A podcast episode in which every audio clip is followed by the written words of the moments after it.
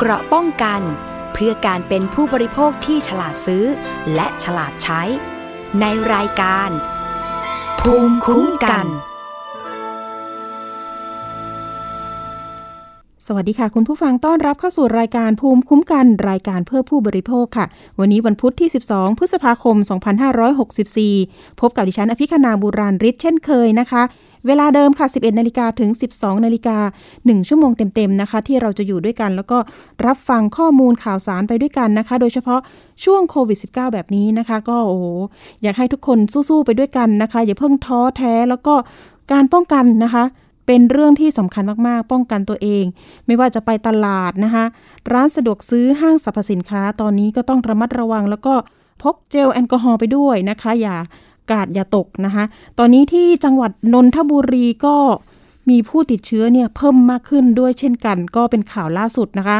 เออเป็นจังหวัดที่พบนะคะคลัสเตอร์มีชุมชนชุมชนหนึ่งนะคะที่พบผู้ติดเชื้อนะคะร้อยกว่าคนแล้วอ่าอันนี้ก็ มีทั้งแรงงานข้ามชาตินะคะ มีทั้งคนไทยอยอดสะสมเนี่ยสามพันกว่าคนแล้ว โอ้โห ต้องระมัดระวังแล้วก็ เอ๊ะต้องหาสาเหตุเลยค่ะว่าไปติดจากใครที่ไหนอย่างไรนะคะ ตอนนี้หน่วยงานก็พยายามที่จะตรวจในเชิงรุกมากยิ่งขึ้นนะคะ เพราะว่า เอ๊ะตรงจุดไหนที่เราไม่ได้สุ่มตรวจเนี่ย มันจะมีความสุ่มเสี่ยงติดเชื้อหรือเปล่าอ่าอันนี้ก็ต้องเกาะติดสถานการณ์กันไปนะคะ ในรายวันก็จะมี ผู้สื่อข่าวของเราติดตามอยู่ทุกๆวันนะคะ ไม่ว่าจะเป็นนนทบุรี กรุงเทพมหานครนี่ก็น่าสนใจทุกๆวันในส่วนของชุมชนต่างๆ ที่ตอนนี้ได้รับความเดือดร้อนนะคะ จากการแพร่ระบาด ก็มีหลายชุมชนค่ะที่ตอนนี้เนี่ยประสานมายังไทย PBS นะคะ เรื่องของปากท้องนะคะ เราก็มีในส่วนของโครงการเนาะที่ได้ลงพื้นที่ไปแล้วก็ช่วยเหลือในเรื่องของข่าวสารอาหารแห้ง วัตถุดิบต่างๆ ที่จะ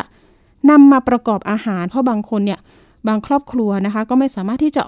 ออกไปซื้อได้นะคะ ก็มีหลายหน่วยงานนะคะ หลายสื่อมวลชนนะคะ ที่ตอนนี้ก็มีการระดมทุนกันเนาะแล้วก็มีผู้มีจิตศรัทธานะคะที่ออกมาช่วยเหลือกันไม่ว่าจะเป็นภาครัฐภาคเอกชนอ่าส่วนของอาชีพนะคะ ตอนนี้เรื่องแรงงานก็ต้องสนใจกันเป็นพิเศษเรื่องของอาจจะมีเรื่องของการตกงานอ่าอันนี้ก็เป็นเรื่องของ กระทรวงแรงงานนะคะที่ให้ข้อมูลมาในเรื่องของการเยียวยานะคะ ช่วยเหลือยังไงดี ต้องมีมาตรการแล้วล่ะค่ะภาครัฐตอนนี้ ก็ไม่ได้นิ่งดูดายเนาะเห็นบอกว่า มีการออกมาตรการนะคะ เยียวยาร้านอาหาร ให้ความช่วยเหลือแก่ลูกจ้างนะคะ เรื่องของออร้านที่ถูกรัฐสั่งปิดสถานประกอบการชั่วคราวนะคะ อันนี้เดี๋ยวมาดูข้อมูลกัน อ่าเพราะว่าวิกฤตโควิด -19 นี่ก็ส่งผลให้หลายอาชีพค่ะที่ได้รับผลกระทบ ตอนนี้กระทรวงแรงงานก็มีมาตรการนะคะออกมาอ่าอันนี้จะเป็นเรื่องของสำนักงานหลักประกันสังคมเร่งช่วยเหลือเยียวยา กลุ่มลูกจ้างร้านอาหารนะคะ กรณีที่ร้านอาหารที่ยังเปิดให้บริการ Delivery และให้พนักงานบางส่วนหยุด หยุดปฏิบัติงานชั่วคราวนะคะ พนักงานสามารถขึ้นทะเบียน ขอรับผลประโยชน์ เขาเรียกว่าประโยชน์ทดแทนตามมาตรา 79ทับ1นะคะ ในอัตรา 62%เป็นระยะเวลา 3 เดือนนะคะ ผู้ที่ประกันตนก็ต้องดำเนินการยื่นขอรับประโยชน์ทดแทน โดยกรอกแบบข้อโดยกรอกแบบขอรับประโยชน์ทดแทนนะคะ แล้วก็ขออภัยค่ะ พร้อมเบอร์โทรศัพท์ที่ติดต่อได้ แล้วก็แนบสำเนาสมุดบัญชีเงินฝาก ประเภทออมทรัพย์นะคะ อันนี้ขอเป็นประเภทออมทรัพย์เท่านั้น แล้วก็นำส่งให้กับเจ้าหน้าที่นะคะ หรือว่าเขาเรียกว่านายจ้างดีกว่านะคะนำส่งให้นายจ้าง รวบรวมแบบขอรับประโยชน์ทดแทนเพื่อบันทึกข้อมูลลูกจ้างนะคะ แล้วก็หนังสือรับรองการหยุดงานนะคะ กรณีราชการสั่งปิด กรณีกักตัวนะคะ เมื่อนายจ้างบันทึกข้อมูล ลูกจ้างเสร็จสิ้น ให้นำส่งแบบขอรับประโยชน์ทดแทน แล้วก็ หนังสือรับรองในระบบ e-server นะคะ ส่งมายังสำนักงานประกันสังคม ตอนนี้ก็ในเขตพื้นที่ที่ตัวเองทำงานอยู่เนาะ อันนี้ก็เป็นบริการที่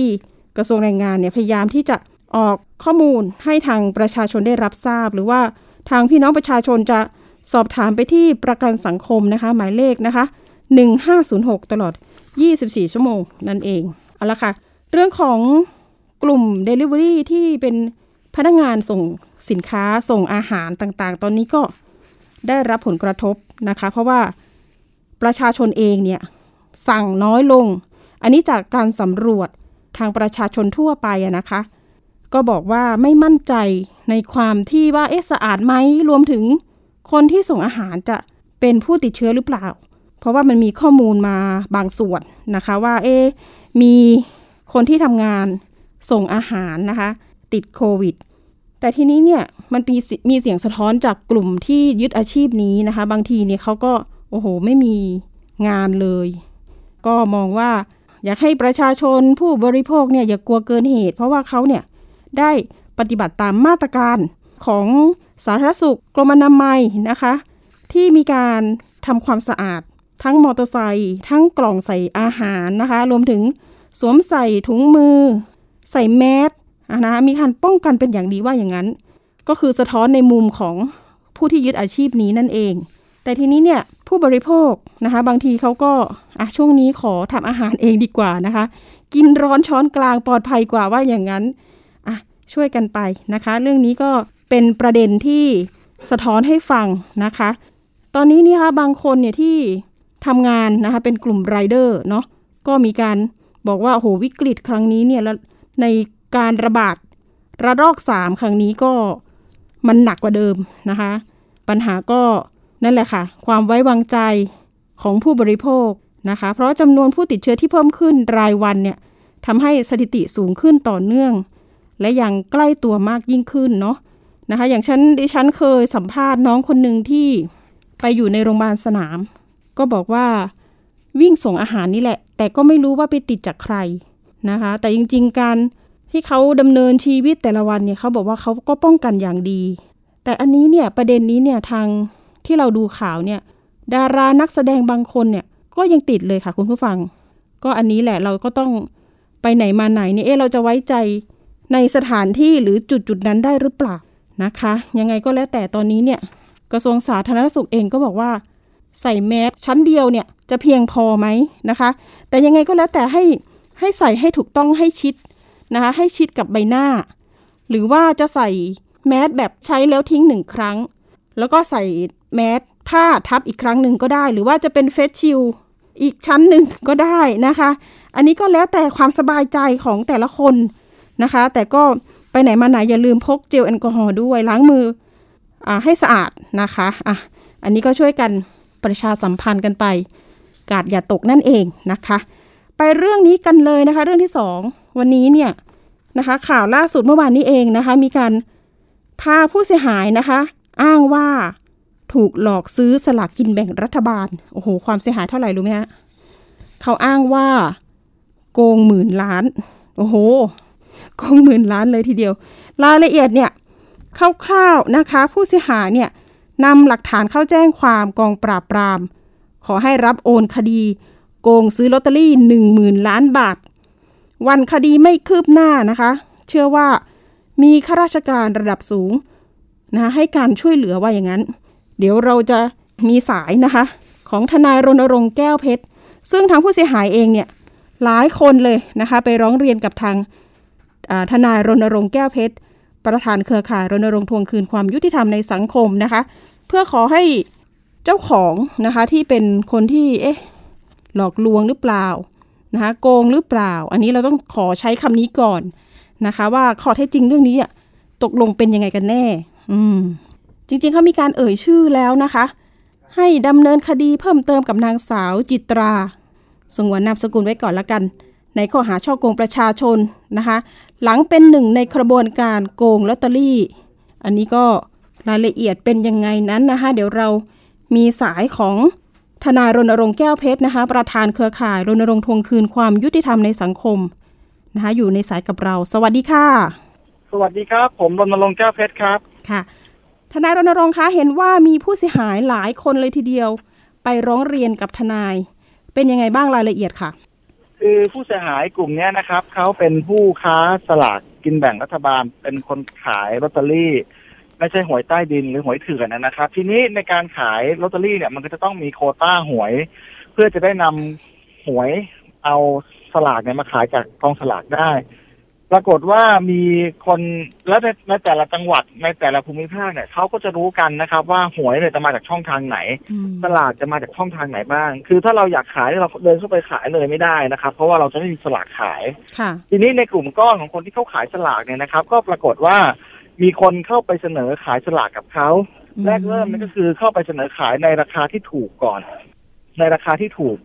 ปรากฏว่าก็มีการซื้อขายกัน แล้วก็ได้หวยกันจริง ๆเขาก็เลยไว้ใจค่ะต่อมาเขาบอกว่าถ้าอยากได้ถูกกว่านี้ คุณจะต้องทำตามเงื่อนไขก็คือต้องวางเงินจองล่วงหน้าหนึ่งงวด ถึงจะได้หวยมาขายอ๋อไปไปมาๆเนี่ย ก็วางไปตั้งแต่ปีที่แล้วตั้งแต่ปีหกสามช่วงโควิดใหม่ๆนะครับเขาที่เขาเข้ามาติดต่อกัน ปรากฏว่าแล้วคนขายสลากในแต่ละจังหวัดเขาก็จะมีเจ้าที่เขามีการส่งกันต่อเนื่องอยู่แล้วนะทีนี้ก็ปรากฏว่าในหนึ่งปีที่ผ่านมาเนี่ย ก็มีคนที่เขามาขอซื้อต่อซื้อต่อซื้อต่อกันไปเนี่ยนะครับ คือกลุ่มผู้ค้าลอตเตอรี่กลุ่มนี้เนี่ยนะครับเขาจะมีการบวกค่าในหน้าไปอีกประมาณคนละ 0.5สตางค์ต่อใบ ค่ะ0.5สตางค์ต่อใบ หรือคนละ2บาท3บาทต่อใบ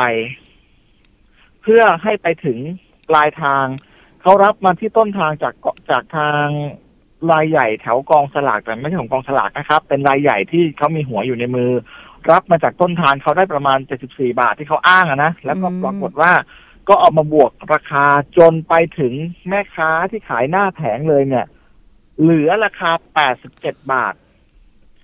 ทีนี้พอแม่ค้าได้ไปราคา 87 บาท ก็กลายเป็นว่าต้องมาขายผู้บริโภคใบละ 100 บาทอืมเพื่อจะได้มีกำไร ค่ะ มันเลยเป็นที่มาของหวยแพงทีนี้ค่ะหลังจากนั้นปรากฏว่าพอทำมาได้ปีกว่าๆเมื่อเมื่อช่วงงวดที่ผ่านมาก็คือวันที่หนึ่งพฤษภาคมเนี่ย งวดเนี้ยที่ผ่านมา ปรากฏว่า ตัวคนที่เขา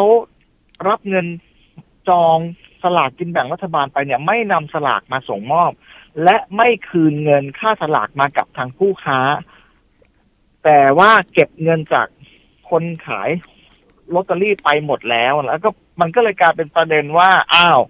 เอาเงินไปแต่ละงวดนี่นะครับ ต้องบอกอย่างหนึ่งว่าบางคนบอกว่าโดนโดนตุนเป็นหลายพันล้านนี่มันเวอร์ไปหรือเปล่ามต้องบอกอย่างหนึ่งค่ะนะครับ สลากกินแบ่งรัฐบาลเนี่ย แผงหนึ่งเนี่ยก็สามล้านแล้วนะครับ แผงหเล็นึ่งแผงกๆสามเยะฮะล้านบาท อืมแต่ผู้เสียหายเห็นว่ามีประมาณใช่ถ้าแผงห้าร้อยคนเลยเหรอคะ น่าจะมากกว่านั้นนะครับ ผู้เสียหายอืมที่ที่ว่ามาเนี่ย เฉพาะที่แสดงตัวออกมายังมีผู้เสียหายที่เป็นรายย่อยที่ไปแจ้งความร้องทุกข์กับโรงพักใกล้บ้าน แล้วก็ตำรวจปฏิเสธการรับแจ้งความมาก็มีอีกเยอะนะครับ เหตุผลก็เพราะว่าทางใก ล้บ้านมองว่าเป็นการผิดสัญญาทางแพ่ง ก็คือซื้อหวยไม่ส่งมอบหวย ก็ให้ไปฟ้องแพ่งเรียกเงินคืนกันเอาเอง แต่ทั้งทั้งนี้ทั้งนั้นนะนะครับอืมวันนี้เนี่ยที่รวมตัวกันมาที่กองปราบปรามเนี่ย ก็เพราะว่าส่วนหนึ่งเนี่ย หลังจากที่มีการเมื่อวานนี้ที่มีการมอบตัวของ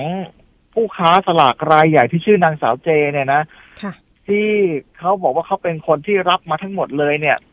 นางสาวเจเนี่ย ลงนางสาวเจเนี่ยเป็นเจ้าของโครงการ หรือยอดพีระมิดยอดนี้นะ แล้วก็ปรากฏว่าจากยอดพีระมิดลงมา มีคนใกล้ตัวอีกประมาณสามสามคน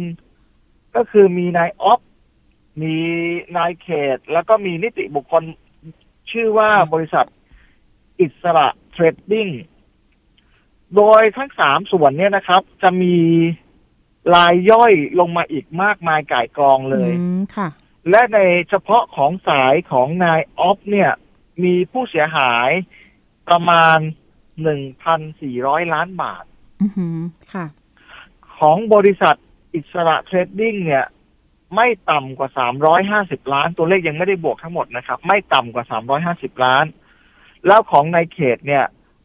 ไม่แน่ใจว่ากี่ร้อยล้าน แต่วันนี้ที่มาเจอทนายรณรงค์ที่กองปราบปรามเนี่ย100 กว่าล้านบาทครับของในเขตหนึ่งร้อยเอากเฉว่าพาะล้านตัวบาทเป็นๆมานะครับค่ะอันนี้คือจริง ๆเขาซื้อขายกันมาเนี่ย นานกว่าปีหกสามป่ะคะเออเขาเพิ่งมาซื้อช่วงปี63ครับอืมแต่ว่าแต่ว่าก่อนหน้านั้นเนี่ย ทางนางสาวเจเนี่ย ทางที่บ้านเนี่ย ที่อยู่จังหวัดตราดเนี่ยค่ะประกอบธุรกิจค้าสลากกินแบ่งรัฐบาลอยู่แล้วอ๋อคือทั้งบ้านเนี่ยขายลอตเตอรี่อยู่แล้วอืม เพราะฉะนั้นคนก็เลยเชื่อว่าน่าจะหาลอตเตอรี่ได้จริงค่ะนี่คือสิ่งที่ทำให้ประชาชนหลงเชื่อแล้วก็ตกเป็นเหยื่อในในการตุนครั้งนี้ครับอืมแล้วนางสาวเจนี่คือมามอบตัวเหรอคะนางสาวเจเนี่ยหลังจากที่ศาลจังหวัดตราดนะฮะอนุมัติออกหมายจับก็ต้องเดินทางมามอบตัว เนื่องจากว่า ทนแรงกดดันไม่ไหว และส่วนหนึ่งคือกลัวที่จะไม่ปลอดภัยอืมเพราะว่าสลากกินแบ่งรัฐบาลที่มีการซื้อขายกันเนี่ย ปรากฏว่ามีทั้งนายตำรวจ ระดับยศนายพลนายทหาร เข้ามาเป็นลูกค้าและเสียรายได้ไปหลายร้อยล้านด้วยนะครับ แต่ไม่กล้าเปิดตัว ค่ะ คุณเจก็เลยอะกลัวละจะไม่ปลอดภัยเพราะว่ามีหลากหลายอาชีพเหลือเกินเนาะเห็นแล้วทีนี้คนที่อยู่เบื้องหลังใช่ครับช่วยเหลือ เห็นว่ามันมีระดับข้าราชการด้วย อันนี้ข้อมูลเป็นยังไงคะ คุณทนายคะคือการที่จะทำธุรกิจตัวนี้ได้นะครับ นางสาวเจอายุเพียงแค่สามสิบปีนะครับ เงินหมุนเวียนในบัญชีเนี่ย หลายหมื่นล้านบาทนะครับ คือสลากกินแบ่งรัฐบาลงวดหนึ่งเนี่ย มีการประเมินประมาณการว่าเธอใช้เงินสดเนี่ย ในการซื้อประมาณสี่พันห้าร้อยล้านบาทค่ะหนึ่ง หนึ่งเดือนจะมีสองงวด ก็ประมาณเก้าพันกว่าล้าน แล้วเธอทำมาปีกว่าๆอืมมันเป็นไปไม่ได้ที่ผู้หญิงอายุสามสิบต้นสามสิบอ่าท้วนเนี่ยจะค่ะสามารถที่จะต้มตุนหรือมีเงินหมุนเวียนในบัญชีโดยที่ไม่มีที่ปรึกษาอืมไม่มีคนให้คำแนะนำหรือไม่มีคนดูแลเลยเนี่ยมันเป็นไปไม่ได้ เพราะฉะนั้นเนี่ยเราเชื่อว่าคดีเนี่ย ถ้ายังให้ท้องที่ทำเนี่ย เราอาจจะไม่ได้รับความเป็นจริง เราต้องการรู้ว่าความจริงของเรื่องนี้มันคืออะไรกันแน่ค่ะแล้วใครที่เป็นคนอุ้มให้ให้นางสาวเจเนี่ยสามารถทำธุรกิจลักษณะแบบนี้ได้ คือถ้ามันเป็นแชร์ลูกโซ่เนี่ยแชร์มันจะต้องค่อยๆล่ม แต่อันนี้ปรากฏว่าถึงเวลาปุ๊บมันระเบิดตู้มเลยอืมมันจึงผิดสังเกตครับว่าลอตเตอรี่ที่ไม่ได้และเงินเงินวางที่ไม่ได้เนี่ย มันไปอยู่กับใครกันแน่ค่ะ แล้วนะนางสาวเจเนี่ยได้ได้ให้ข้อมูลให้ปากคำในส่วนนี้หรือยังคะ ตอนนี้เขายังไงต่อ ตอนนี้มามอบตัวแต่ไม่ขอให้การอืมก็เท่ากับว่าตอนนี้เนี่ยคือไม่ไม่ยอมอธิบายว่าเงินเป็นพันพันๆล้านเนี่ยเอาไปทำอะไรทำให้ตัวผู้เสียหายเนี่ยโมโหแล้วก็ยังอืมยังแค้นอยู่เพราะว่าหลายคนบอกว่าหมดตัวเลยค่ะ หลายคนบอกหมดตัวเงินไม่เหลือเลย เนื่องจากว่าบางคนเนี่ยพอเห็นว่ามันได้มันได้ลอตเตอรี่มา ก็เอาไปลงทุนเพิ่มเอาไปลงทุนเพิ่ม แล้วบางคนก็ไปกู้หนี้ยืมสินมา อย่าลืมนะครับ การขายลอตเตอรี่เนี่ยมันต้องมีการลงทุน การลงทุนที่ว่าก็คือการซื้อลอตเตอรี่มา เมื่อซื้อมาแล้ว ขายหมดไม่หมดก็ต้องรับผิดชอบ แต่เคสเนี้ยนางสาวเจบอกว่าคุณจะเอาลอตเตอรี่คุณต้องวางเงินจองอือฮึก็คือต้องซื้อเลยอะ่ะ แล้วเดี๋ยวเขาจะเอาลอตเตอรี่มาให้ปรากฏหวยก็ไม่ได้ เงินจองก็ไม่คืนอืมตอนนี้คือก็เลยเดือดร้อนกันมากครับ ค่ะ เป็นลูกโซ่กันเลยทีเดียว ค่ะ แล้วทีนี้ครับเจออฟเขตนี่คือเขามีความเชื่อมโยงกันยังไงคะ เจเนี่ยเป็นยอดของพีระมิดเบอร์หนึ่งรองลงมาก็จะเป็นออฟอ๊อฟเป็นเขต แล้วก็เป็นบริษัทอ๋ออิอิสระ แล้วก็บริษัท แต่บริษัทนี่คือใครเป็นเจ้าของนะคะ บริษัทตัวนี้ก็จะเป็นทางเครือจะเป็นทางเครือญาติของนางสาวเจเนี่ยเป็นเจ้าของนะฮะเป็นบริษัทที่บริษัทเนี้ยอืมเป็นบริษัทที่ทำให้คนจังหวัดตราดเนี่ยเจ็บที่สุด เพราะว่าคนจังหวัดตราดเนี่ยมาซื้อหวยผ่านบริษัทนี้เยอะค่ะวันนี้ที่มาแสดงตัวที่กองปราบก็สามร้อยห้าสิบล้านเฉพาะเจ้าเดียวนะครับ แต่ที่เป็นข่าวแล้วก็ที่มีการแจ้งความไว้เฉพาะจังหวัดตราดเนี่ยหนึ่งพันสี่ร้อยล้าน โอ้โหค่ะ ไม่นับของนายออฟนะครับ นับอืมของบริษัทอย่างเดียว คือหมายถึงตอนนี้เนี่ยนางสาวเจเนี่ยเขาประกันตัวออกไปได้ถูกไหมผมหลังไม่จาแน่กใจว่าเขามามอบตัวเขาแล้ปวระกันออกไปได้หรือค่ะผมไม่แน่ใจว่าเขาประกันออกไปไหมแต่ว่าพนักงานสอบสวนคัดค้านการประกัน อืมค่ะ ก็คือข้อมูลก็คือไปมอบตัวกับตำรวจกองบัญชาการตำรวจภูธรภาคสองเมื่อวันที่สิบพฤษภาคมที่ผ่านมานะคะ แล้วครับทีนี้เนี่ย อายัดทรัพย์หรือไม่ยังไง อันนี้คือ ก็ไม่มั่นใจในเรื่องความคืบหน้าของคดี ใช่ไหมคะ แล้วในส่วนของกองปราบปรามวันนี้ก็คือได้ยื่นกับทางท่านผู้การเลยไหมคะ ท่านสุวัสด์แจ้งยอดสุขหรือว่าตัวแทน เป็นท่านเป็นตัวแทนมาดำเนินการให้ครับ แล้วก็มีการตั้งชุดพนักงานสอบสวนเข้าสอบปากคำอืมและเดี๋ยวคงจะได้มีการสอบถามไปที่สำนักงานตำรวจแห่งชาติ ว่าจะให้หน่วยงานไหนเป็นผู้รับผิดชอบ เพราะตอนเนี้ยกองปราบปรามเองก็สอบ กองปราบเศรษฐกิจที่สาทรก็สอบ แล้วก็มีท้องที่ก็สอบ แล้วผู้เสียหายบางส่วนก็กำลังจะไปยื่นที่ DSI เพื่อให้ DSI รับเป็นคดีพิเศษอ๋อก็ต้องมารอดูว่าทางสำนักงานตำรวจแห่งชาติจะเอาอย่างไรกับเรื่องนี้ เพราะค่ะเรื่องนี้ไม่ควรให้ท้องที่เป็นคนทำเนื่องจากว่าเงินหมุนเวียนเป็นนับหมื่นล้านค่ะย่อมเป็นเรื่องปกติที่จะมีคนช่วยเหลือหรือคอยแอบช่วยอยู่ อันนี้เราตั้งเป็นธรรมดาข้อสังเกตค่ะ คุณทนายรณรงค์ใช่คะครับ แล้วคุณออฟเนี่ยอยู่จังหวัดอะไรรวมถึงคุณเขตด้วย อยู่จังหวัดไหนคะจันทบุรีเหมือนกันไหมเออผมผมไม่ไม่แน่ใจแต่เห็นว่าอยู่ในพื้นที่จังหวัดชนบุรีนะครับอืมแต่ณขณะนี้ไม่สามารถติดต่อได้ทั้งคู่เลยครับค่ะ ที่ถามนี่เพราะว่าทางรายการทางสถานีประชาชนเองเนี่ย ก็ได้รับเรื่องมาเหมือนกัน แต่ทีนี้เนี่ย คนที่มาร้องเรียนกับเราเนี่ยเขาอ้างว่า คนที่ถูกที่หลอกลวงเนี่ย อยู่ที่นครสวรรค์ นะคะอาจจะเป็นคนละเคสกันนะคะแต่แต่แต่ความเสียหายเยอะเหมือนกันค่ะทนายค่ะเออผมอืมผมคิดว่ามันน่าจะเป็นในลักษณะที่ว่ายอดพีระมิดเนี่ยคือนางสาวเจ แล้วปรากฏว่าพอลงมาที่สามคนนี้ แล้วก็ในสามคนนี้ก็ไปหาลูกข่ายอ่าลูกข่ายหนึ่งในนั้นอาจจะอยู่ที่นครสวรรค์แล้วก็ไปหาลูกข่ายในจังหวัดนครสวรรค์ก็เป็นได้ก็เป็นได้อย่าไหมงอย่างคนอืมที่มาหาอย่างคนที่มาหาผมเมื่อวานนี้ ที่บอกว่าโดนไปห้าร้อยสี่สิบล้านที่จังหวัดชลบุรีเขาก็มีลูกข่ายอยู่ทั้งประเทศเหมือนกันอ๋อกระจายกันอยู่ตามแต่ละจังหวัดค่ะภาคใต้ค่ะก็มีเยอะแยะ เพราะฉะนั้นที่โดนหลอกที่นครสวรรค์อาจจะเป็นหนึ่งในลูกข่ายของของนางสาวเจก็ได้ แต่อยู่ระดับล่างลงมาอีกค่ะโอ้โหมันมีการถ่ายภาพด้วยค่ะ ถ่ายภาพที่เป็นภาพลอตเตอรี่ ถือมากันเป็นถุงๆเลยถ่ายรูปให้อ่าเขาเรียกว่านักลงทุนเนาะมาลงทุนด้วย อ่า อันนี้ก็คือแบบบางทีเนี่ยพาขึ้นรถไปด้วยค่ะ ไปที่สนามบินน้ำ อันนี้อันนี้อีกเคสหนึ่งนะ เล่าสู่กันฟังครับนะคะ ทีนี้ครับในเรื่องของการรับเรื่องร้องเรียนตอนนี้ท่านทางทนายรณรงค์มีมาตรการเรื่องโควิด -19 ด้วยไหมทำยังไงยังรับเรื่องอยู่เนาะคือตอนคือตอนเนี้ยนะครับค่ะเราก็เรา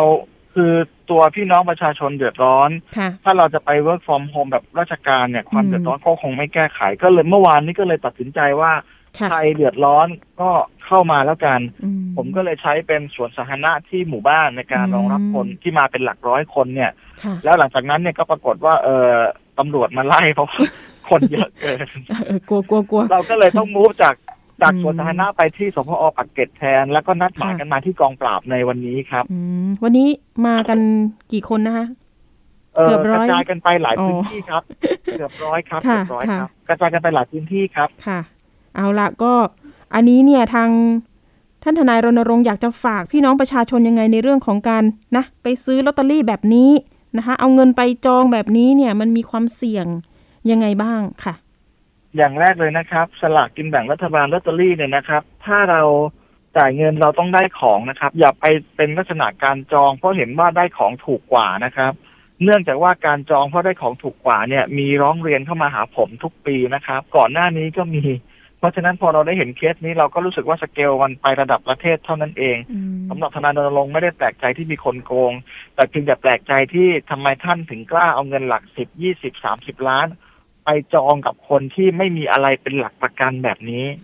ก็คืออันนี้เตือนผู้บริโภคกันไปด้วยแล้วกันเนาะเรื่องหวยขายแพงนี่เราจะทำยังไงดีคะสะท้อนปัญหานิทาดงนึงตำรวจกองปราบบอกว่าวันนี้พ่อค้าที่มาแจ้งความว่าถูกนางสาวเจช่อโกง ก็จะถูกดำเนินคดีเรื่องของข้อหาขายหวยเกินราคาด้วยนะครับ อะแล้วค่ะนะที่ตลาดแถวบ้านนี่ฉันก็ขายกันใบละร้อยอยู่เหมือนกันค่ะ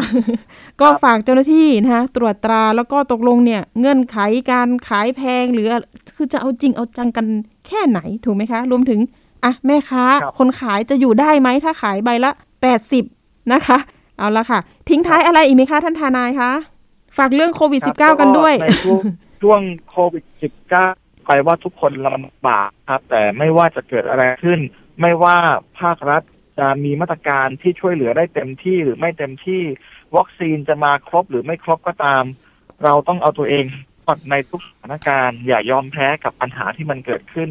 และไปเบียดเบียนคนอื่น ในช่วงโควิดค่ะเอาละค่ะ วันนี้ขอบคุณนะคะ ทนายรณรงค์แก้วเพชรประธานเครือข่ายรณรงค์ทวงคืนความยุติธรรมในสังคมมาให้ข้อมูลแล้วก็ข้อมูลดีๆนะคะ กับท่านผู้ฟังทุกท่านวันนี้ขอบคุณค่ะ ครับสวัสดีรัค่ะบฝากเตือนกันไปในข้อคิดต่างๆนะคะ เรื่องการลงทุนนะคะ ต้องระมัดระวังนิดนึงนะคะ เงินออกไปแล้วนี่โอ้โหกว่าจะเอาคืนมาได้นะคะ ยากเหมือนกัน เดี๋ยวเราไปพักเบรกสักครู่นะคะ ช่วงหน้ามาติดตามเรื่องของผู้เสียหายที่ซื้อที่นอนยางพาราผ่านทางออนไลน์นะคะ เรื่องนี้ยังไม่จบค่ะ เดี๋ยวมาติดตามค่ะ เกราะป้องกัน เพื่อการเป็นผู้บริโภคที่ฉลาดซื้อ และฉลาดใช้ ในรายการ ภูมิคุ้มกัน แค่ฟังความคิดก็ดังขึ้น เต็มอิ่มทั้งความรู้และความสนุกกับไทย PBS Podcast อาหารเนี่ยมันจะมีสัญญะทางการเมืองเนี่ยซ่อนอยู่มีเจ้าหญิงแสนสวยพระองค์หนึ่งถูกสาปให้เป็นโรคซึมเศร้า คำนี้มันมีความหมายมากคำว่า winter of something เนี่ยฤดูหนาวของอะไรก็ตามเนี่ยมันจะมีเหตุการณ์ในประวัติศาสตร์ที่มันจะถูกใช้คำว่า winter เนี่ยตลอดเวลา ทางการจีนออกมาเปิดเผยนะคะว่าประชาชนที่เป็นผู้ใหญ่ประมาณครึ่งหนึ่งของทั้งประเทศอะมีน้ำหนักเกินแล้วก็เป็นโรคอ้วน ตอบโจทย์ทุกไลฟ์สไตล์ ตั้งแต่มีโควิดเนี่ย Apple สร้างสรรค์ฟีเจอร์เพื่อให้มันสอดคล้องกับโควิดเลย ผมจะนำมาเล่าใน EP นี้เนี่ย คือเกี่ยวกับค่ายกักกันอัลชวิกในประเทศโปแลนด์ ฟังได้ทุกที่ทุกเวลาทุกช่องทาง ค้นหาคำว่าไทย PBS Podcast หรือที่เว็บไซต์ www.thaipbspodcast.com ไทย PBS ดิจิทัล Radio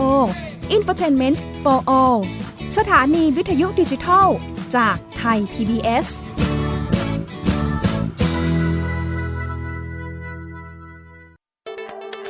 อัปเดตสถานการณ์รอบโลก ประเทศจีนนี่เราทราบกันดีนะคะว่าเป็นประเทศที่จะมีปัญหาเรื่องความสมดุลของประชากร คนที่ได้รับความสนใจจากวิกฤตในครั้งนี้ก็คือนายกรัฐมนตรีนิวซีแลนด์ เรื่องราวสีสันจากต่างแดน ก็มีช่อง YouTube เป็นของตัวเองใช้ชื่อว่าครัวคุณยาย รายชื่อของคุณหมอพยาบาล แล้วก็นักวิทยาศาสตร์จำนวนไม่น้อยอยู่ในรายชื่อผู้ทรงอิทธิพลนะ รัฐบาลของไต้หวันเนี่ยกำลังพิจารณา เพื่อเปิดการท่องเที่ยวครั้งใหม่ หน้าต่างโลก โดยทีมข่าวต่างประเทศไทย PBS ทุกวันจันทร์ถึงศุกร์ 12 นาฬิกา ทางไทย PBS Radio มากกว่าด้วยเวลาข่าวที่มากขึ้น จะพัดพาเอาฝุ่นออกไปได้ครับ มากกว่าให้คุณทันในทุกสถานการณ์ ตามที่กฎหมายดังกล่าวกำหนดเอาไว้ มากกว่ากับเนื้อหาเที่ยงตรงรอบด้านนำมาใช้ในคดีเมาแล้วขับ มากกว่า ในทุกทางออกของสังคม ป้องกันไม่ให้ปัญหาเกิดขึ้น มากกว่ากับข่าวรอบวันในทุกมิติ เครนก่อสร้างเกิดอุบัติเหตุขึ้น มากกว่าด้วยการวิเคราะห์ที่ตรงจุด ความพยายามของภาครัฐที่จะแก้ปัญหา และมากกว่ากับทีมข่าวมืออาชีพ ข่าวไทย PBS ให้คุณได้มากกว่า เกราะป้องกันเพื่อการเป็นผู้บริโภคที่ฉลาดซื้อ และฉลาดใช้ ในรายการ ภูมิคุ้มกัน ค่ะมาติดตามช่วงนี้กันต่อเรื่องของเตือนภัยออนไลน์นะคะ ก็ยังมีเรื่องของการซื้อสินค้าผ่านทางออนไลน์เนี่ย ตอนนี้ก็ยังคงมีหลากหลายเพจนะคะ ที่เขาเป็นแม่ค้าดีๆนะคะ แต่เพจนี้เนี่ยรู้สึกว่าจะตามกันมาเนี่ยตั้งแต่ปี 2562 กันแล้ว เห็นว่า ข้อมูลนะคะจากผู้เสียหายเนี่ยเขาบอกว่าเป็นเครือญาตินะคะที่มาขายที่นอนยางพารานี่แหละค่ะ ขายมาตั้งแต่ปี 62 นะคะ 62 เนี่ยพอมีปัญหาเนี่ยพบปัญหาประมาณช่วงปลายปลายปี 62 ละ สั่งซื้อที่นอนยางพาราปรากฏว่าไม่ได้สินค้า พอลูกค้าโวยวายทีนะคะก็ส่งสินค้าให้ค่ะคุณผู้ฟัง แต่ทีนี้เนี่ยสินค้าที่ส่งให้ปรากฏว่ามันไม่ได้คุณภาพไม่เหมือนกับ ในภาพที่เขาโฆษณานะคะผ่าน Facebook นะคะก่อนหน้านี้เนี่ย ปีก่อนๆเลยนะคะ เป็น Facebook ที่ชื่อว่า Best Slumber นะคะ เป็นบัญชีหลากหลายชื่อเหลือเกินนะคะ ปรากฏว่ามาสืบทีหลังมีตำรวจแล้วล่ะค่ะ ที่เป็นนครบาลบ้างเป็นภูทรบ้างที่ไปสืบเรื่องนี้นะคะ ก็ปรากฏว่าเป็นเครือญาติคนคนเดียวกันนะคะคนที่อยู่เบื้องหลังอาจจะเป็นคนเดียวกันหรือเปล่า นะคะอันนี้อยู่ต่างจังหวัดที่เขามีการไลฟ์สดขายด้วยนะคะอะเรื่องนี้เนี่ยปรากฏว่า ผ่านมาเป็นปีเป็นปีแล้วเนี่ยทำผิดซ้ำซากว่าอย่างนั้นนะคะ แต่ละคนเนี่ยผู้เสียหายเนี่ยบางทีเขาซื้อไปเนี่ย คือชิ้นหนึ่งนะคะ ราคาก็ไม่แพง ขายถูกด้วยนะคะพันเก้าร้อยบาทบ้างนะคะสองพันกว่าบาทบ้างนะคะบางคนก็ซื้อซื้อไปถึงสี่หมื่นบาท นะคะก็มีซื้อเยอะ แต่ก็โอ้โหนะคะสินค้านี่รอนานเหลือเกินนะคะ เขาบอกว่าเป็นสินค้าต้องพรีออเดอร์นะ รอได้ก็คือรอนะคะแล้วก็ซื้อวันนี้เนี่ยจะมีของแถม 3-4 ชิ้นกันเลย เดี๋ยวเรามีตัวแทนผู้เสียหายอยู่ในสายกับเราแล้วนะคะ คุณจ๋านะคะ สวัสดีค่ะ สวัสดีค่ะค่ะ คุณจ๋าเห็นว่าเราซื้อที่นอนยางพารานะคะ ตามคำโฆษณาของ Facebook ถูกไหมคะ ใช่ค่ะ ชื่อว่า Best Slumber เนาะเราซื้อจากเพจเบสลัมเบอร์ค่ะจำได้ไหมคะ คุณจ๋าว่าซื้อปีไหนแล้ว ซื้อเมื่อเมษาปีที่แล้วค่ะ ปีที่แล้วนะคะหกสามนะคะ เมษายน ใช่ค่ะนะคะ ซื้อไปเท่าไหร่กี่ชิ้นคะเออเราสั่งซื้อที่นอนห้าฟุตค่ะ ราคาประมาณสี่พันบาท ก็ตอนที่เขาขายเนี่ย เขาโฆษณาว่า เออเป็นของของของยางพาราแท้มีสต็อก แล้วก็จะแถมผ้าปูที่นอน จะแถมหมอนและปลอกหมอน ต้องโอนเงินภายในเที่ยงคืนวันนี้เท่านั้น ถ้าไม่โอนภายในวันนี้จะไม่ได้โปรนี้แล้วค่ะเนี่ยค่ะ เหมือนกันเลยแพทเทิร์นเดียวกันนะคะดิฉันเคยลองสนใจเหมือนกัน แต่เขาเปลี่ยน Facebook นะ ดิฉันเพิ่ง รับเรื่องจากผู้เสียหายกลุ่มใหม่ ๆ นะคะ ที่เขาบอกว่าไปซื้อจากอีกเฟซหนึ่งนะคะ ชื่อหลากหลายเหลือเกินที่ผ่านมามันมีเพจชื่อจิปาถะ อันนี้จะเป็นล่าสุดแหละชื่อนี้ใช่ไหมคะ แล้วก็เอ่อถูกกว่าห้าง ใช่ค่ะ ก็คือราคาเอ่อเขาจะใช้วิธีการแบบว่าเอ่อเพจเก่าแล้วก็เปลี่ยนชื่อใหม่ แล้วก็ลบข้อมูลทุกอย่างในเพจเก่าทิ้งรีสตาร์ทใหม่อย่างเงี้ยค่ะค่ะ หรือบางเพจถ้าเกิดว่ามีผู้เสียหายไปแจ้งความเยอะๆมากๆ เขาก็จะปิดเพจนั้นแล้วเปิดใหม่ไปเลย ปิดแล้วก็เปิดแต่ใหม่อืมเวลาใช่ แต่เวลาติดต่ออะไรไปเนี้ยค่ะ เวลาเราจะแจ้งว่า เอ่อให้เขาบอกรายละเอียดมาเขาก็จะบอกให้โอนเข้าบัญชีนี้ชื่อนี้ชื่อนี้เราก็จะรู้แล้วว่า โอเค แกงเดียวกันอืมก็ชื่อเดิม ค่ะ เห็นพิกัดว่าอยู่ที่จังหวัดอ่างทองใช่ไหมคะ ใช่ค่ะ ใช่นะคะ เคสคุณจ๋านี่คือแจ้งความท้องที่ไว้แล้วใช่ไหมคะใช่ค่ะ แจ้งความท้องที่ไป แต่ก็มันไม่ค่อยคืบหน้า เราก็เลยเอ่อมีการรวมกับกลุ่มของผู้เสียหายอะค่ะ ไปร้องที่ปคบแล้วก็ปปงแต่ว่าทีนี้ในเคสของปปคบเนี่ยค่ะ ตอนนั้นน่ะเขารับแค่เคสของผู้เสียหายรายใหม่ที่ยังไม่เคยมีการแจ้งความส่วนคนที่แจ้งความไปแล้วเนี่ย ก็ต้องไปตามเรียกตัวเองในท้องที่ตัวเองอือฮึเขาไม่ไม่ข้ามกัน เห็นในกลุ่มเราไปร้องกับทางมูลนิธิเพื่อผู้บริโภคด้วยใช่ไหมคะ ค่ะ แต่ก็เออด้วยความที่ทางมูลนิธิอาจจะมีเคสเยอะหรือเปล่า อันนี้ก็เลยอาจจะแบบมีขั้นตอนการดำเนินงานที่ค่อนข้างใช้เวลานิดนึงเออเราก็เลยพบว่าทางผู้เสียหายรายเก่าก็ยังไม่มีความคืบหน้าในเรื่องคดี แล้วก็มีผู้เสียหายรายใหม่เข้ามาเพิ่มมากขึ้นเรื่อยๆ เราก็เลยเออดูแล้วเนี่ย อยากจะ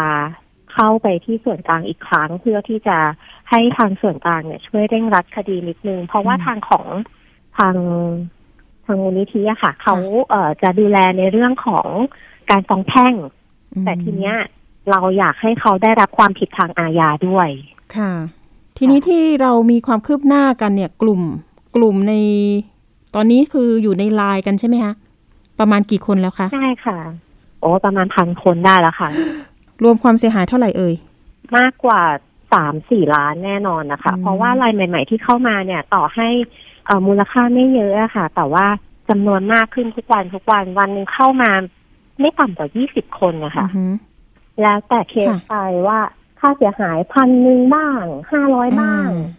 พันกว่าบาทสองพันกว่าบาทบ้างแล้วแต่เพจแล้วแต่ประเภทสินค้าที่เขาเอามาขาย ถ้าเกิดเป็นช่วงก่อนอย่างจิปาถะก็จะมีแมสก็จะไม่แพงมากอาจจะแค่แบบห้าหกร้อยบาทค่ะหรือ luxury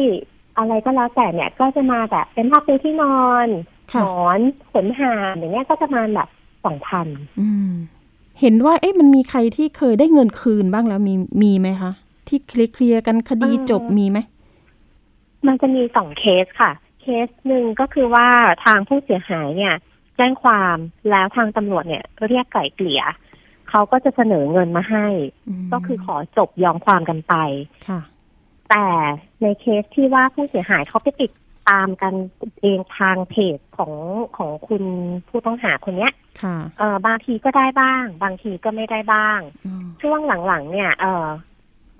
เขาไปตามกันก็คือบางคนได้รับการโอนคืนเต็มจำนวน บางคน เอ่อไปติดตามแล้ว บอกว่าฉันเคยสั่งของคุณไปที่เพจนี้ทำไมคุณมาเปิดใหม่ คุณไม่เคลียร์อันเก่าค่ะของเงินคืนได้ไหม ถ้าเป็นเคสเนี้ยโดนบล็อกทันทีเลยอ๋อคือการทำธุรกิจของเขาก็ก็จะตามไม่ได้ดูแล้วโอ้โหไม่ได้แบบซื่อตรงเลยถูกไหมคะใช่เพราะว่าค่ตรงนี้แหละก็คือที่จริงๆ ถ้าเกิดคุณคุณส่งของไม่ได้เนี่ย คุณก็ควรจะต้องแจ้งลูกค้าทางหน้าเพจของคุณถูกไหมคะว่าเออสินค้าคุณจะมีการดีเลย์นะ อย่างน้อยใช้เวลาเท่านั้นเท่านี้ค่ะลูกค้าที่เอ่อไม่ประสงค์ที่จะรอ ให้ติดต่อเพื่อขอคืนเงินอะไรก็ว่าไปอย่างเงี้ยค่ะ แต่ในเคสเนี้ย ลูกค้า เอ่อบางคนรอของอะค่ะ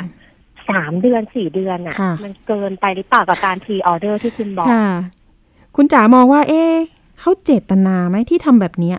เจตนาที่จะแบบให้มันเป็นอาญาเป็นช่อโกง ถ้าถามมุมมองของจ๋านะคะจ๋ามองว่าเขามีเจตนาค่ะ เพราะว่าหนึ่งคือคนเราอะค่ะ คนที่เป็นแม่ค้า คุณไม่ไม่มีใครที่อยากจะเปลี่ยนเพจไปเรื่อยๆหรอกค่ะเขาก็อยากจะเมนเทนลูกค้าเดิมถูกไหมคะ เพื่อให้ให้ทางเพจเขาเนี่ยเห็นว่าเออมีลูกค้าหลายคนนะ มีการรีวิวนะแต่ของเขาอะค่ะ มันคือการที่เปลี่ยนไปเรื่อยๆอะค่ะติดเพจเปลี่ยนชื่อเพจไปเรื่อยๆแล้วติดตามของก็ไม่ได้ ติดตามก็โดนบล็อกโทรศัพท์หาก็ไม่ได้ อะไรอย่างเงี้ยค่ะ หน้าร้านที่เคยถ่ายรูปส่งมาให้เราดูก็ไม่มีตัวตนอยู่จริง เพราะว่าไปเช่าระยะสั้นค่ะ เอาละค่ะ ก็อย่างเงี้ยเห็นค่ะว่าจะรวมตัวกันไปที่ตำรวจไซเบอร์นะคะ หรือว่าสออทที่อยู่เมืองทองธานี อันนี้ก็เป็นความหวังอย่างหนึ่งเนาะที่เราจะนำปัญหาเนี่ยไปให้ทางตำรวจสอบสวนกลางเนี่ยได้ดูความทุกข์ร้อนนะคะ ได้ดูไปถึงข้างในของปัญหาจริง ๆนะคะ ไม่ใช่แค่การซื้อสินค้านะคะราคาราคาเท่านี้คุณจะเอาเงินมาปิด มาอันนี้แล้วเขาไปกระทำต่อแบบนี้ แล้วก็มีผู้เสียหายต่อเนื่องนะคะ ยังไงเป็นกำลังใจให้ผู้เสียหายทุกๆ คน แล้วก็เดี๋ยวเราค่อยมาอัปเดตนะคะ ความคืบหน้าของคดีนี้กันต่อนะคะ คุณจ๋าวันนี้ขอบคุณมากๆนะคะ ที่มาให้ข้อมูลแล้วก็เตือนภัยผู้บริโภคกันนะคะนะคะสวัสดีค่ะขอบณค่ะ สวัสดีค่ะ ค่ะนี่ก็เป็นข้อมูลนะคะ เพราะว่าเราตามเรื่องนี้มาหลายปีนะคะ ยังไงก็ต้องขอดูข้อสรุปนะคะไม่ว่าจะเป็นจากชั้นศาลหรือว่า จากทางเจ้าหน้าที่นะคะ ว่าจะลงเอยยังไงในคดีในลักษณะแบบนี้นะคะ เอาละค่ะ ช่วงต่อไปนะคะ เป็นช่วงคิดก่อนเชื่อกับดรแก้วกังสดานอัมภัยนักพิษวิทยา แล้วก็คุณชนาทิพย์ไพรพงศ์วันนี้นะคะ เสนอตอน โฆษณาอาหารควรให้ข้อมูลวิชาการที่ครบถ้วนจึงจะดี ไปติดตามกันค่ะ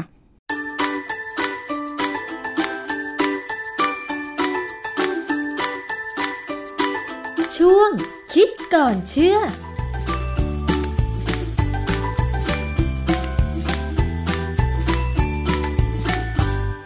บกันในช่วงคิดก่อนเชื่อกับดรแก้วกังสดานนภัยนักพิษวิทยากับดิฉันชนาทิพไพรพงศ์นะคะ วันนี้เราจะมาคุยกันถึงเรื่องของการโฆษณาอาหารค่ะคุณผู้ฟัง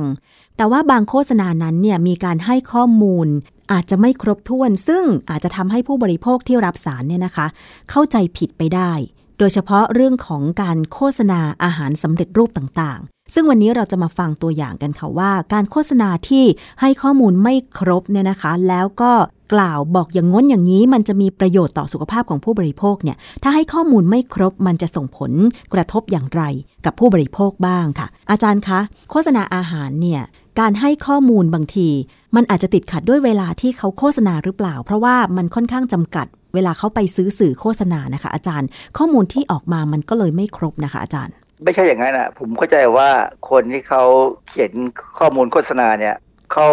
เข้าใจไม่ครบมากกว่า คืออย่างบอกว่าอาหารชิ้นนี้มีวิตามิน B2 เป็นส่วนสำคัญของระบบประสาทอย่างเงี้ยนะความจริงแค่บอกว่าวิตามิน B รวม B รวมเนี่ยมันมันคือวิตามิน B ห้าหกตัวรวมกันเลย อย่างเงี้ย มันไม่ได้ต่างกัน เวลามันเป็นเสี้ยววินาทีที่จะต่างกันใช่ไหมเพราะฉะนั้นการที่โฆษณาบอกว่ามีวิตามิน B2 ซึ่งเป็นส่วนสำคัญต่อระบบประสาทนั้นเป็นข้อมูลที่ความจริงถามว่าถูกไหม ถูกบางส่วนไม่ครบนะฮะ อันนี้ต้องอธิบายนิดหนึ่งว่า ระบบประสาทเราเนี่ยต้องการวิตามินบีหลาย ๆ ตัวเพราะอะไรค่ะนะสมมุติว่าเวลาเรามีความรู้สึกว่ามดมันกัด หรือมันเดินที่ผิวหนังเราเนี่ย ความรู้สึกเนี่ยจะส่งจากผิวหนังไปถึงสมอง หรือ ไขสันหลังก็ได้แล้วแต่จังหวะนะค่ะคือระบบประสาทเนี่ยจะมีการส่งสัญญาณตามเส้นประสาท ซึ่งความจริงแล้วมันก็คือเซลล์ประสาท เซลล์ประสาทเนี่ยมันจะเป็นลักษณะเซลล์พิเศษ ซึ่งเราเรียกว่า astrocyte คำว่า astro เนี่ยแปลว่าดาวเพราะว่าเซลล์ประสาทเนี่ยเวลาเราดูรูปเนี่ยจะคล้ายๆเป็นดาว เขาจะมีส่วนที่เป็นคล้ายๆแขนเล็กๆ ไปยื่นติดตามส่วนต่างๆของ อวัยวะ เช่นอาจจะเป็นผิวหนังเนี่ยนะ แล้วก็จะมีอีกข้างหนึ่งจะเป็นแขนยาว วิ่งไปยังเซลล์ประสาทต่อไปค่ะเพราะฉะนั้นสัญญาณที่ผิวหนังเนี่ย ก็จะส่งไปให้เซลล์ประสาทเซลล์ที่หนึ่งเซลล์ประสาทเซลล์ที่หนึ่งก็ส่งไปเซลล์ที่สองที่สามไปจนถึงสมองหรือไขสันหลัง ดังนั้นเวลาที่เรามีความรู้สึกว่ามีมดมันมาเดินอยู่บนผิวหนังเราหรือมากัดเราเนี่ย จะส่งสัญญาณไปสมองสมองก็จะสั่งมาทันทีว่าจะเอายังไงดีค่ะหรือว่าไขสันหลังก็ได้บางทีเราไม่ทันคิดอะเราใช้ไขสันหลังซึ่งเป็นระบบประสาทอัตโนมัติเลย ที่จะสั่งว่าถ้าเราอารมณ์ดีหน่อย เราก็อาจจะแค่เป่าให้มดมันปลิวไปค่ะแต่ถ้าเราวันนั้นตอนนั้นอารมณ์มันไม่ค่อยดีอะนะเราอาจจะใช้มือบี้เลยค่ะอันนั้นคือการสั่งงานของระบบประสาทนะฮะทีนี้วิตามินบีมันสำคัญยังไงกับระบบประสาท เวลาที่สัญญาณวิ่ง ตามเส้นประสาทไปเนี่ย สิ่งที่เกิดขึ้นระหว่างการที่สัญญาณส่วนหนึ่งเริ่มวิ่งเนี่ย มันจะมีการแลกเปลี่ยนคือระบบเซลล์ประสาทเนี่ย ถ้าข้างนอกเซลล์ส่วนใหญ่จริง ๆ แล้วเนี่ยจะมีโซเดียมสูง โซเดียมอะตอมอะนะเป็นแร่ธาตุเนี่ยสูงกว่าข้างใน ซึ่งข้างในจะเป็นโพแทสเซียมสูงค่ะพอมีสัญญาณประสาทเริ่มปั๊บเนี่ยนะ มันจะมีการเอาโซเดียมเข้าไปในเซลล์ แล้วปล่อยโพแทสเซียม ออกไปนอกเซลล์ค่ะ อันเนี้ยมันคือการแลกเปลี่ยนกันกิดการฮะแล้วการที่มีไอออนต่างกันที่ตำแหน่งหนึ่งต่างจากตำแหน่งทั่วๆไปเนี่ยของเซลล์ประสาทเนี่ยจะทำให้เกิดลักษณะเป็นภาวะสัญญาณไฟฟ้าค่ะ แล้วสัญญาณเนี้พอเกิดที่ตำแหน่งที่หนึ่งแล้วเนี่ย ก็จะมีการเหนี่ยวนำให้ตำแหน่งที่สองเกิดขึ้นอีกเพราะฉะนั้นสัญญาณไฟฟ้าจะวิ่งไปเรื่อยๆนะอืมแต่วิ่งด้วยความเร็วเลย วิ่งไปด้วยความเร็วทีนี้ ถ้าสมมติสัญญาณไฟฟ้าวิ่งไปแล้วโซเดียมโพแทสเซียมที่แลกเปลี่ยนเข้ามาโซเดียมเข้าเซลล์โพแทสเซียมออกไปนอกเซลล์เนี่ยมันต้องมีการทำให้อะตอมของแร่ธาตุสองตัวเนี่ยกลับไปที่เก่าหมายความว่าต้องมีการปั๊มเอาโซเดียมออกจากเซลล์ค่ะเอาโพแทสเซียมเข้ามาในเซลล์ ซึ่งกระบวนการพวกเนี้ยต้องใช้พลังงานค่ะพลังงานพวกเนี้ยจริง ๆ แล้วเวลามันทำงานเนี่ยมันมีเอนไซม์มันเกี่ยวด้วย สารพิษบางชนิดสามารถจะมาทำลายที่เอนไซม์พวกนี้ ซึ่งพอสารพิษ มาจับกับเอนไซม์ทำให้มันเอนไซม์ไม่ทำงานเนี่ยก็จะทำให้ระบบประสาททั้งตายอ๋อดังนั้นสารพิษหลาย ๆ อย่างที่เรารู้ว่ามาจากสารแต่มาจากพืชอะไรก็ตามเนี่ย แล้วคนกินเข้าไปแล้วตายเนี่ยตายด้วยเหตุผลนี้แหละคือไปจัดการทำให้เอนไซม์ที่มีการปั๊มเอาโซเดียม หรือโพแทสเซียมเนี่ยกลับสู่ที่ปกติเนี่ยไม่ทำงานนะฮะอันนี้เป็นตัวอย่างค่ะ เวลาที่เอนไซม์ทำงานเนี่ยเพื่อจะเอาแร่ธาตุให้กลับอยู่ที่เดิมเนี่ย ต้องใช้พลังงาน พลังงานนี้มาจากไหน มาจากไหนคะ พลังงานนี้มาจากสารเคมีในร่างกายที่เราสะสมเราสร้างขึ้นมาคือ ATP ค่ะทีนี้คำถามอีกว่า ATP มาจากไหน ATP เนี่ยมาจากการเขาเรียกว่าสลายโมเลกุลของกลูโคสน้ำตาลกลูโคสเนี่ยลงมาเพื่อให้ได้สาร ATP ค่ะ มันมีตำแหน่งหนึ่งของกระบวนการเนี่ยที่ต้องใช้วิตามิน B เนี่ยห้าตัวนะฮะซึ่งวิตามิน B5 ตัวนี้ก็มี B1 B2 B3 อีก และแถมยังมีตัวอื่นอีกลิโปเอไมล์ลิโปเอไมล์นี่เป็นวิตามิน B ที่คนไม่เคอยรู้จักเลยนะฮะ มันมันมาจากกรดตัวหนึ่งที่ลิโปอิกซึ่งก็เป็นวิตามิน B ค่ะนะแต่ว่าลิโปเอไมล์เนี่ยอาจจะใช้หรืออาจจะไปใช้ไบโอตินก็ได้ ขึ้นอยู่กับว่าเซลล์ต้องการมีมันจะเลือกมีปฏิกิริยาที่เซลล์จะเลือกเองว่าจะต้องใช้ลิโปเอไมล์หรือใช้ไบโอติน โดยสรุปแล้วเนี่ย มีวิตามิน B อย่างน้อย5ชนิดที่เกี่ยวข้องค่ะในการสร้างพลังงาน ไม่ใช่ B2 ตัวเดียวอืมดังนั้นการบอกว่าสินค้าตัวเนี้ยมีวิตามิน B2 ซึ่งจำเป็นต่อระบบประสาทเนี่ย มันเป็นการให้ข้อมูลไม่ครบ ความจริงสินค้าที่เขาโฆษณาในทีในโทรทัศน์เนี่ยนะมันเป็นนมถั่วเหลืองค่ะ ซึ่งถามว่านมถั่วเหลืองเนี่ยวิตามีวิตามิน B ครบไหมครบไหมมีคะครบอ๋อมีครบฮะจริง ๆ คือในนมถั่วเหลืองมีทั้ง B1 B2 B3 แล้วก็ลิโปเอไมล์ แต่ว่าข้อความที่เขาหยิบยกมาโฆษณา เขาบอกแค่ว่ามีวิตามิน B2 ซึ่งเป็นส่วนสำคัญต่อระบบประสาท ซึ่งที่ถูกต้องถ้าจะให้ข้อมูลกับผู้บริโภคให้ครบ ก็ควรจะบอกว่ามี B1 B2 B3 ลิโปเอไมล์หรือวิตามิน B รวมอย่างนี้ถูกต้องไหมคะอาจารย์ คือเขาพูดแค่บีรวมก็พออมันก็จะครบเลยค่ะนะฮะคือจริง ๆ เรื่องนี้ไม่ใช่เป็นเรื่องใหญ่มากนัก แต่ว่าจริง ๆ มันก็เป็นเรื่องที่ทางนักวิชาการเนี่ยควรจะพูดให้ครบ พูดให้ถูกประชาชนจะได้ทราบว่าสิ่งที่ถูกต้องคืออะไร นมถั่วเหลืองเนี่ยเป็นอาหารเสริม เป็นอาหารเสริมนะ ไม่ใช่ผลิตภัณฑ์เสริมอาหารค่ะเป็นอาหารเสริมที่ดีอยู่แล้ว ซึ่งควรจะโฆษณาให้ถูกต้องคือค้นคว้าหน่อยนะฮะก็จะได้ข้อมูลที่ดีแล้วก็ประชาชนก็จะรู้ว่ามีอะไร ความจริงเวลาที่จะพูดถึงวิตามินทั้งทุกชนิดที่อยู่ในถั่วเหลืองเนี่ยค่ะเป็นเรื่องที่น่าจะพูด เพื่อให้ประชาชนรู้ว่า ถั่วเนี่ยเป็นแหล่งของวิตามินที่ดี อย่างเวลาผมสอนหนังสือเนี่ย ถ้าพูดเรื่องวิตามินเมื่อไหร่เนี่ยผมจะบอกเด็กเลยว่าตอบง่ายๆเลย เนื้อสัตว์มีวิตามินครบอือฮึนะเกือบครบบ้างหรือครบนะ หรือว่าเมล็ดพืชเนี่ยก็จะต้องมีวิตามินสูง เนื่องจากว่าอะไรเมล็ดพืชเนี่ยเขาเป็นเป็นส่วนที่จะต้องโตเป็นต้นไม้ใช่ไหมค่ะเพราะฉะนั้นเขาจะต้องมีวิตามินต่างๆ ให้ครบ เนื่องจากว่าเขาต้องใช้พลังงานในการที่จะงอกขึ้นไป ดังนั้น ในทางวิชาการเนี่ยเราจะบอกว่าถ้าอยากได้วิตามินให้ครบเนี่ยนะให้ได้สูงนะกินเมล็ดพืช ซึ่งจากที่อาจารย์อธิบายมาเนี่ยนะคะ จะเห็นได้ว่าถ้าให้ข้อมูลเกี่ยวกับตัวสินค้านั้นไม่ครบ อาจจะทำให้ผู้บริโภคเข้าใจผิดหรือเข้าใจไม่ถูกต้องได้ อาจารย์มีอะไรจะแนะนำผู้เขียนบทโฆษณาบ้างคะโดยปกติแล้วเนี่ยข้อมูลเกี่ยวกับนมถั่วเหลืองเนี่ยนะ มันจะมีอยู่ใน เว็บไซต์ต่างๆ มีอยู่ในของกรมอนามัยมีหน่วยงานต่างๆ ที่เขาทำทำหน้าที่เกี่ยวกับการสอนเนี่ยนะข้อมูลเกี่ยวกับนมถั่วเหลืองเนี่ยมีแทบทั้งนั้นแหละ ก็ไปหาข้อมูลมาแล้วเขียน ผมว่าจริงแล้วเนี่ยตัวสินค้าเนี่ยบนฉลากโภชนาการของเขาเนี่ยเขาก็ต้องเขียนให้ครบอยู่แล้วว่ามีอะไรบ้างค่ะนะเพราะฉะนั้นเวลาโฆษณาเนี่ยอย่าประหยัดเวลามากนักตัดบางส่วนที่ไม่สำคัญออก แต่เอาส่วนที่สำคัญคือคือสารอาหารเนี่ยเอาไว้ เพราะว่าอะไรเพราะว่านมถั่วเหลืองเนี่ย มันเป็นแหล่งของวิตามิน และก็โปรตีนที่ดีรวมทั้งไขมันด้วยค่ะ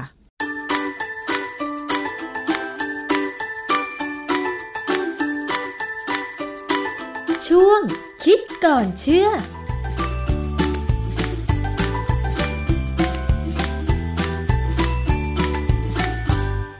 ค่ะนี่ก็เป็นข้อมูลในวันนี้ที่นำมาฝากคุณผู้ฟังกันนะคะ แล้วก็ทิ้งท้ายกันนิดนึงนะคะ สถานีโทรทัศน์ไทย PBS นะคะ ขอเชิญทุกท่านร่วมบริจาคโครงการ ชุมชนเมืองต้องรอดปากท้องต้องอิ่มนะคะ สามารถบริจาคเงินหรือว่าสิ่งของกันได้นะคะ เพื่อที่จะไปช่วยเหลือชุมชนแออัดที่ได้รับผลกระทบจากโควิด -19 นะคะ ไม่ว่าจะเป็นอาหารแห้ง อันนี้เราก็จะมีทีมงานนำไปมอบให้กับตัวแทนชุมชนนะคะ หรือว่าผู้นำชุมชนนั่นเอง อันนี้ก็คืออยู่ภายใต้มาตรการนะคะเรื่องการป้องกันโควิด -19 อย่างเข้มข้นนะคะรวมถึงฝากบัญชีกันนิดนึงได้อยู่นะคะ เวลามูลนิธิองค์การกระจายเสียง และแพร่ภาพสาธารณะแห่งประเทศไทยนะคะ วงเล็บมูลนิธิไทย PBS นะคะ เลขที่บัญชี 071ขีด015ขีด6235 นะคะ ธนาคารกรุงไทยสาขาการปิโตรเลียมนะคะ ออมทรัพย์ อันนี้ก็ฝากคุณผู้ฟังเผื่อว่า นะคะจะทำบุญร่วมกันหรือหรือว่าร่วมกันช่วยเหลือผู้ที่ลำบากอยู่ในตอนนี้ช่วยกันค่ะ สังคมไทยจะผ่านพ้นโควิดไปด้วยกัน วันนี้หมดเวลาสำหรับอภิคณาบูราริศแล้วนะคะ พบกันวันพุธหน้าเวลาเดิม สวัสดีค่ะ ติดตามรายการได้ที่ www.thaipbspodcast.com แอปพลิเคชัน Thai PBS Podcast หรือฟังผ่านแอปพลิเคชัน Podcast ของ iOS Google Podcast Android Podbean SoundCloud และ Spotify ติดตามความเคลื่อนไหวของรายการและแสดงความคิดเห็น โดยกดถูกใจที่ facebook.com/thaipbspodcast